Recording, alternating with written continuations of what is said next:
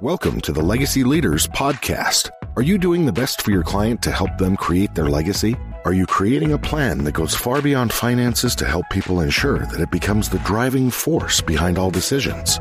On this podcast, hosts Katie Beth Hand and Stan Miller will help you with growing your practice and your clients' peace of mind. Together, they bring the best and brightest minds to share with you how to help your clients develop their best legacy. And now, here are your hosts, Katie Beth and Stan. Welcome back to the Legacy Leaders Podcast with your host, Stan Miller and Katie Beth Hand. Our guest today is business owner, financial expert, and author Eric Miller. Eric specializes in helping practice owners across different industries achieve financial success. Eric, thank you so much for joining us. We are so excited to have you with us today. My pleasure. Thanks for having me. Absolutely. So, before we dive in with the specifics of what you do now, tell our listeners a little bit about your background and really what led you into this field. Yeah, I guess uh, my interest in the in personal finances uh, really didn't come till like later in life for whatever reason. And you know, coming from where I came from, which was Toledo, Ohio, you know, I'm either going to be a football coach, uh, a police officer, or a teacher. And none of those really like like excited me that much. So i kind of got into the financial world and tried to understand like okay what is this? What are we trying to do here? What are we trying to accomplish? And worked for a um, mutual fund company for a little bit. But i always had the desire that i really wanted to teach and help business owners uh, with their personal finances. So one day, you know, I just decided to move to Florida. I had a business partner down there and said, "Hey, let's let's start this." So we did, and it was in 2008, which if you guys remember, that was not probably the best year to start a financial planning right. company. And we decided that uh, we wanted to work with a very specific type of business owner, and we we kind of honed in on healthcare private practice owners because from my experience, I came from a healthcare background. My family was in healthcare they really focused on the medicine, the practicing, but they didn't know much about the business and the financial side. So we thought it was a really good opportunity to, to help those types of people that really needed the help when it came to their business and personal finances. Absolutely. And you've been in the business for a while now. Now, luckily, we've had many great years since 2008 when you decided to jump into that field. Tell us more specifically about the type of practices that your company helps. What type of doctors do you help? What type of businesses do you work with? Yeah, I like to tell people that we work with types of people, but really, and truly we're working with someone's household. Like our target is to work with that person's household. It's to make sure that they are you know running their household like a business um essentially. So uh, you know our target is working with their household making sure that they you know have the proper investment plan making sure that their debt management is uh, in good shape making sure that you know they're they're running their household like a business. We just we just happen to work with healthcare owners and primarily in the veterinary dentistry physical therapy optometry and chiropractic space are the are the main types of healthcare owners that we work with. So tell us a little bit about with that being kind of your main client base tell us a little bit about a lot of the very common issues and mistakes practice owners deal with and how you address some of those things? Yeah, the, the main one is this most of them went to school for seven years to learn how to be an excellent doctor, but they never really got the, any financial training, any financial education.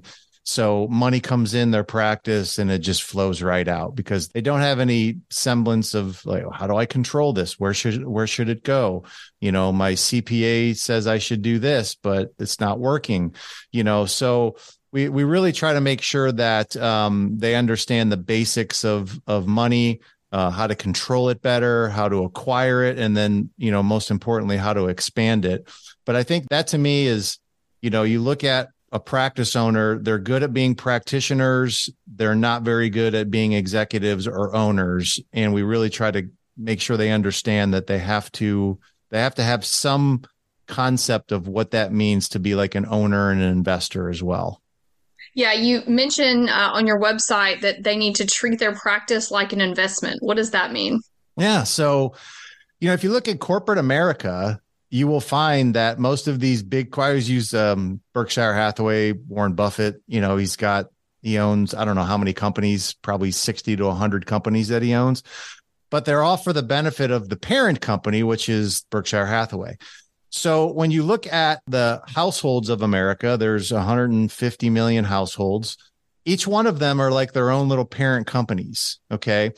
Now, it just so happens that these doctors own a business. It's an investment asset. I mean, they pour all their energy and their time and their effort into this into this practice. And the ones that are successful um, financially, they treat it like an investment, where the other ones treat it like a job. And I think that's the biggest difference is that we try to show them how to treat it like an investment asset that will be worth quite a bit of money if they treat it like an investment. And I think that's that's kind of the cool thing that that we see um, when we're working with someone. You also talk a little bit about the importance of creating wealth outside of just the practice. Talk to us a little bit about that. Yeah, I think the a lot of people tend to get reliant on one of something, and I think we we try to treat teach people like never be reliant on one of anything. So if you have this practice that's been, I mean, that's probably the main income source of most people, right? Like that's where all their money comes from.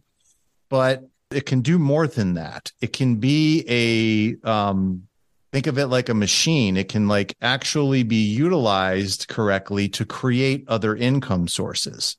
So as part of like our planning system, we make sure that as cash flow comes into the practice, that they are separating out a portion of that so that they can utilize that to invest in other assets outside of the business. And that could be real estate, it can be insurance based products, it can be wealth management, stocks, bonds, whatever it would be. But it really is um, trying to get them to utilize the practice, harness the power of their practice so that they can create real financial freedom. And that's something that not a lot of them are doing. Right. And again, something that they didn't learn about when they were in medical school. Right. No, I'm no. stealing all of all of Eric's time, Stan. I apologize. Uh, what questions do you have for Eric? Yeah, I'm excited about this uh, conversation today, Eric, because so much of what you do, so much of what you talk about, uh, is so, I would say, so directly relevant, just you know, to me personally, uh, because you know I have a professional practice also.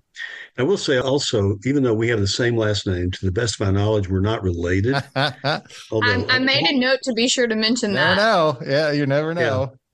You never know. I, have always kind of thought that maybe all Millers in the world were somehow related, but uh, one of the perennial issues with the professional practice, you know, you said it's so common that people think of it as a job, and it's true because in medical school or dental school, they don't really teach you how to be teach you the entrepreneurial, the business owner side of it. You know, you, they teach you how to be a good dentist or a good veterinarian, whatever. And I'm curious to hear how you approach this. One of the things that's really seems important to me in treating your practice like a business is learning how to make that business less dependent on you. Mm-hmm. Right. Because if the business is entirely dependent on you, then you know you really makes taking a vacation difficult. I remember I took a vacation once many decades ago, and somebody had given me long story. Somebody gave me a two free tickets to Hawaii, so I took my wife and we went to the Maui Marriott and checked in, and I'm lying there beside the pool you know, and, and the, the hotel was free and the plane ticket was free. It was even a first class ticket. And so, but I'm lying there beside the pool and I start thinking about my overhead. Mm-hmm. And I started mentally calculating how much money it cost me every day to be there. Even though the trip was free, I realized that there's a cost attached to not being at the office because I'm not creating revenue and it completely ruined the trip for me. I bet. And so I'm curious, you know, I want to hear how you think about that. I want to hear how you talk to clients about that and what solutions you float up to clients.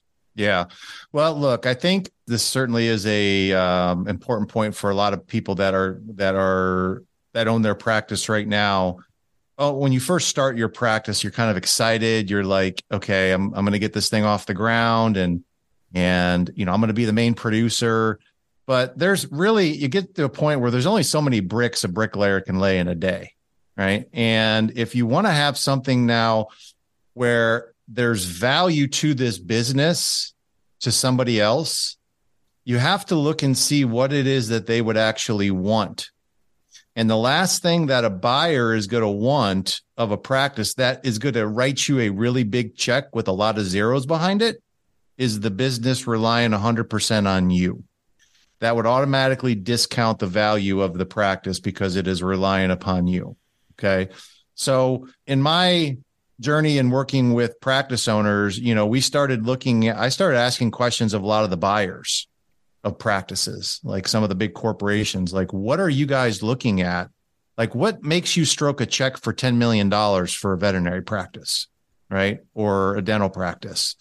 And th- there are some things that they say. And one of the things that they, they say um, almost, you know, unanimously is that if it's just a one doctor practice that's relying upon that person's production, it does not have a significant value to it.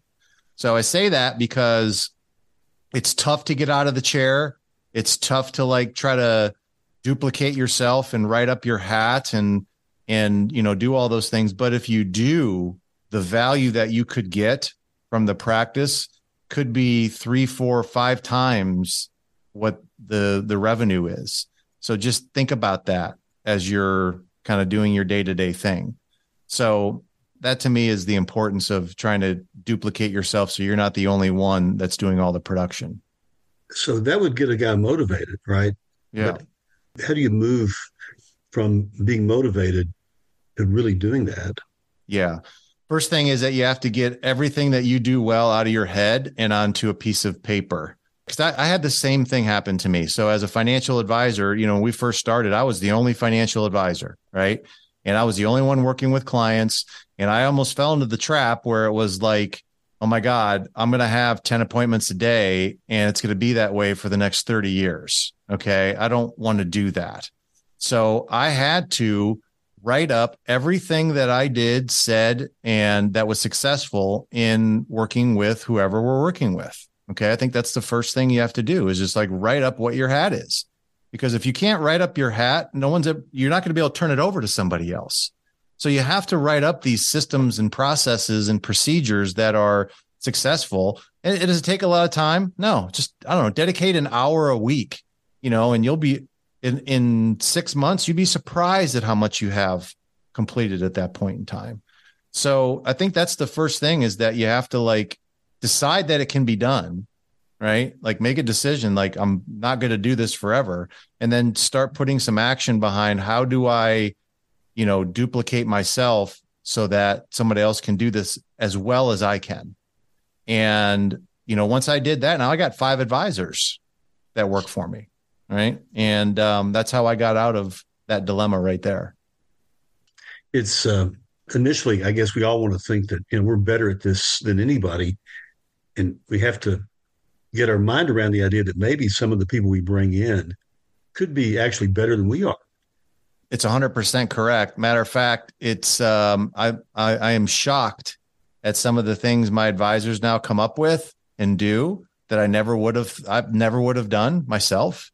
And it improves the process, it improves the client experience. And the thing you have to teach them is the standard. Like, what do you expect? Like, what is the standard? Like, what's the Stan Miller standard? Okay. And, you know, and I wrote that up too. It's like, you know, I expect you to have good manners. I expect you to communicate with people. I expect you to respond to people. You know, it's kind of all these soft skills that nobody talks about. I mean, yes, having a high degree of professional acumen is important, being competent is important, but you're dealing with a person one on one. You have to know how to communicate to that person one on one. If you can't do that, you're you're not going to be really successful at much. So those are things that I think, you know, everyone can do to make sure that they're not stuck in the chair for the rest of their lives. Uh, excellent. That's really insightful, incredibly relevant. I'd like to pivot for for a minute and ask you I notice that you that you you you also encourage your clients to protect their assets from lawsuits. Yep. Well, I mean, it's just a reality when people are, you know, starting to get into this net worth of three million, five million, ten million dollars, you are going to be a target. And, you know, a lot of advisors like me, we focus on the investment side and making money and, you know, you know, all those fun things. But, you know, it only takes one accident, you know, one health issue, one lawsuit, and you can get wiped, you know, a million dollars, two million dollars, whatever it is. So, you know, you have to have some kind of plan to protect your assets. And the good news is it doesn't, you know, you don't have to go offshore. You don't have to spend these thousands of dollars that you hear from all these quote unquote asset protection people. You know, you just have to know the tools of asset protection. You know, there's state laws you can use, there's business mm-hmm. entities there's you can use, there's insurance that you can use, and you can really you know, protect 90 something percent of your assets, you know, fairly inexpensively. But you just got to know what you're doing and have someone that can help you guide along the way. I'm really glad you bring it up because that, you know, that, that really is relevant. You know, the system, you know, in so many ways, the, you know, the system is kind of broken and it, and, and it really makes, it's really catnip for trial lawyers because, you know, you can, I mean, it's possible to just, extort settlements out of fear that, gosh, if it goes to a jury, you have no control over that, and you could lose a lot more. So I, you know, I, I totally agree with you that our clients need to build those walls around them, so they have that, you know, the confidence that uh, that the that the playing field is, you know, at least level, you know, or maybe even tipped in in their favor. Yeah. Um, Especially if they have kids, you know, even if you have kids that are, you know, you you know, 16 year old kids that are driving. I mean, I've had a couple yeah. that's happened and but just having, you know, something simple as an umbrella policy, you know, can really, you know, be a, yeah, pretty powerful tool for asset protection. Yeah, that, I mean that should be a mandatory checklist item for every everybody we work with that has a business yep. or, or professional practice. So, uh, well, you know, I think, gosh, Eric, you know, we may not be related, but we're really on the same page in many ways here. Uh, so, how do you get clients to save money and like not spend it and put that over into investment accounts?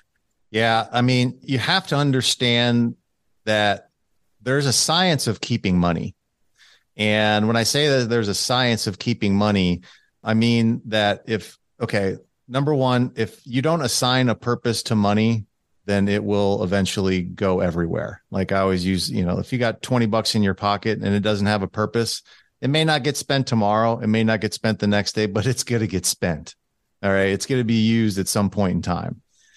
The other thing I'll tell people is that if you ever want to have reserves or savings or money to invest, you have to you have to physically remove money from where it is, okay?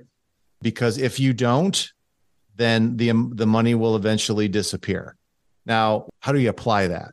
So most people that have money come into their business account, okay?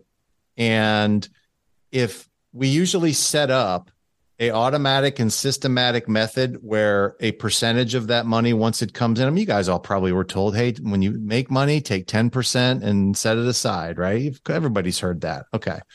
So we're just applying that to a business owner and saying the the first 10% of the money that comes into your practice okay 10% gets set aside into what we call a personal wealth storage account. All right. And that money is not for bigger houses or cars or anything like that. That is for the creation of other income sources. So if i have a million dollar practice a hundred thousand's coming right off the top and going into that account. Okay. And that is how I'm able to get people to save money that they never realized that they could do. Cause, you know, people are just like, there's, and I know a lot of people are probably thinking, there's no way I could save a 10% of my practice revenue right now. There's just no way you can do it. And I'm like, well, you could, you just have to make sure you understand that you're in control of the money. It's not in control of you. And we have to make sure that we physically separate it out because if you don't, then it's going to get spent at some point in time. So that's probably the single most uh, important action that I've done with probably over 400 practice owners um, to get them to save money at a at a rate that's much higher than what they what their current advisors are telling them to do. Because most advisors are just telling them to like, hey, just put like 10% of your paycheck into your 401k. You know, maybe you're saving 15 to 25,000 a year, which okay is better than nothing. I'm getting them to save a hundred thousand a year. All right. And they're not missing it because of the way that we structure this. And so that's a, a big item. difference. Yeah. It's, it's a budget item. Right? Yeah. I treat it like an expense. It's it's just like an expense. The only way you're and it's the only way to really make sure that you have a profit is if you treat it like an expense. Right. So that's how I'm able to get people to and it also creates a demand for more money too because if i'm taking money out of this account you look at your business account crap we got to make more money this month right because it's you know but it's it's just one of those things money money is kind of a funny thing you know it is it's created by necessity and if you can create more necessity in a business owner, then and you kind of set these other things up, then in five to 10 years, they're going to be like, wow, I'm pretty well off. Like, yeah. So, Eric, tell me what your relationship with your clients look. What does that look like? Are you, yeah. are you on retainer? Uh, do you meet with them every month, every quarter? I mean, what, what's that like? Well, I think if you take a look at I don't know, most advisors, the, the, the service model that I've seen with most financial advisors is that they meet with their clients once or twice a year and do portfolio reviews, uh, investment reviews, you know, go over retirement scenarios. And that's fine. But, you know, in working with the kind of people that we do, we had to integrate, you know, their business into this equation as well. So our service model is our advisors meet with our clients at least once a month. We're going over business finances. We're going over personal finances. We're going over expansion ideas. Um, you know, reinvest. How do I reinvest some of my profits? Um, you know, along with you know my their personal investment plan as well.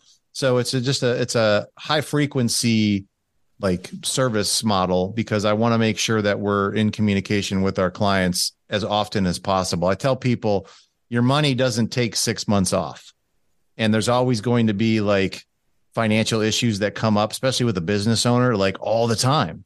So like I don't want to have a model where they're only talking to somebody, you know, once every six months. And so we charge like a monthly fee to make sure that we stay in communication with our clients. Like a consulting fee.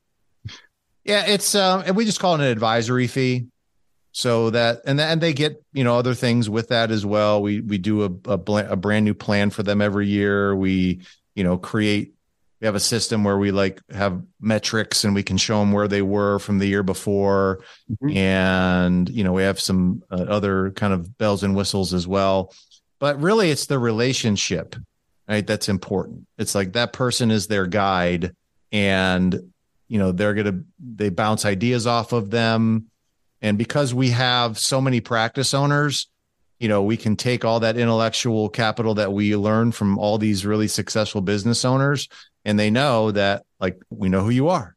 Right. And we've seen the top 5% of your industry and I can tell you exactly what they do. So that that really helps as well to build a relationship. Yeah, it's I'll tell you, it's really nice to not have to invent every wheel. Yes. It's really nice to be able to see you know, to model the success of others. That just accelerates the process so dramatically. Well, I think that's where a lot of advisors kind of fall down. They they don't want to, you know, we've heard a lot about niche marketing, and you know, you have to work in a niche, and I do agree with that. Um, but you also really have to understand, you know, that and that was one thing I didn't really do well when I first started working with practice owners. I didn't know anything about their business. I had to learn about that. I had to learn like what are your profit margins? Where does your money come from? What are your expenses? How much should you should you be spending on staff wages? How much should you be spending on benefits? I had to learn all that. But if you spend some time and invest it, you know, it'll it just it just builds the relationship that much more where that client will never go to any other advisor. Before we run out of time, Eric, I did want to talk for just a minute about your book because, first of all, the name alone makes me want to read it. Financial Beast How to Become a Financial Beast. Harness the power of your practice to build personal wealth and go out at the top of your game. Tell us a little bit about, again, greatest title ever. Tell us a little bit about the book and kind of what inspired you to write it and um, just a little bit about what readers can expect from it. Yeah, so we were looking at a practice owner one day. I was it was a uh, he was a 39 year old veterinarian that we had for as a client for like six or seven years, and he had uh, all of his all of his all of his debt was paid off. He had zero debt. House was paid off, business was paid off, everything was paid off.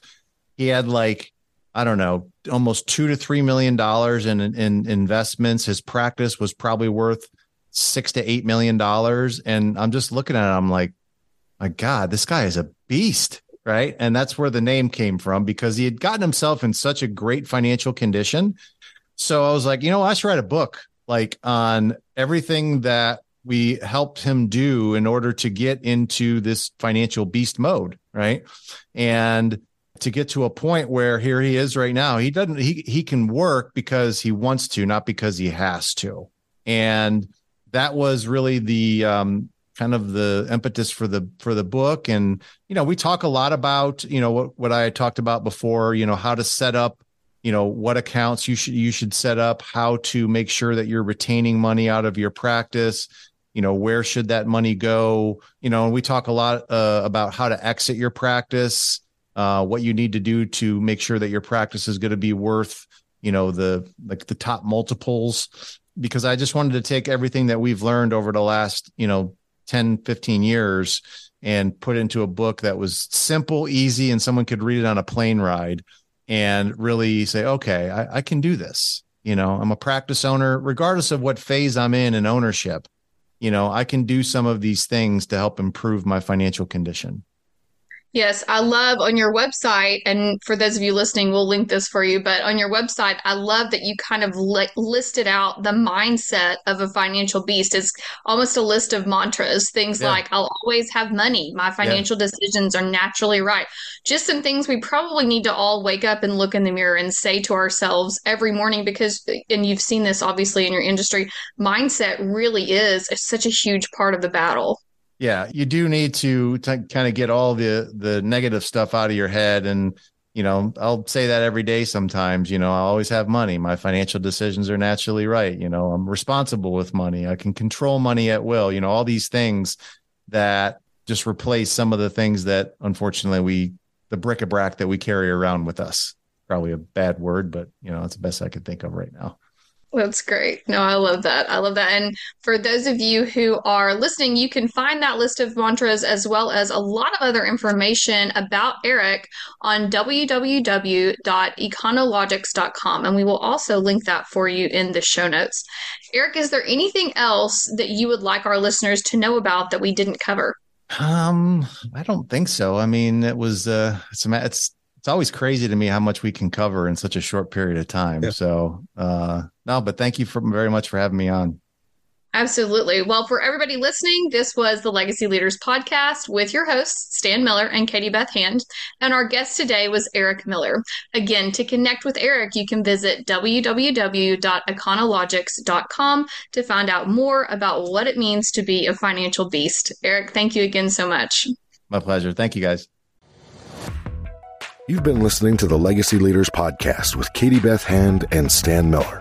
For more information on them and the show, please visit pinnaclelegacylaw.com. If you like what you've learned today, do share the program with your friends and subscribe wherever podcasts are found.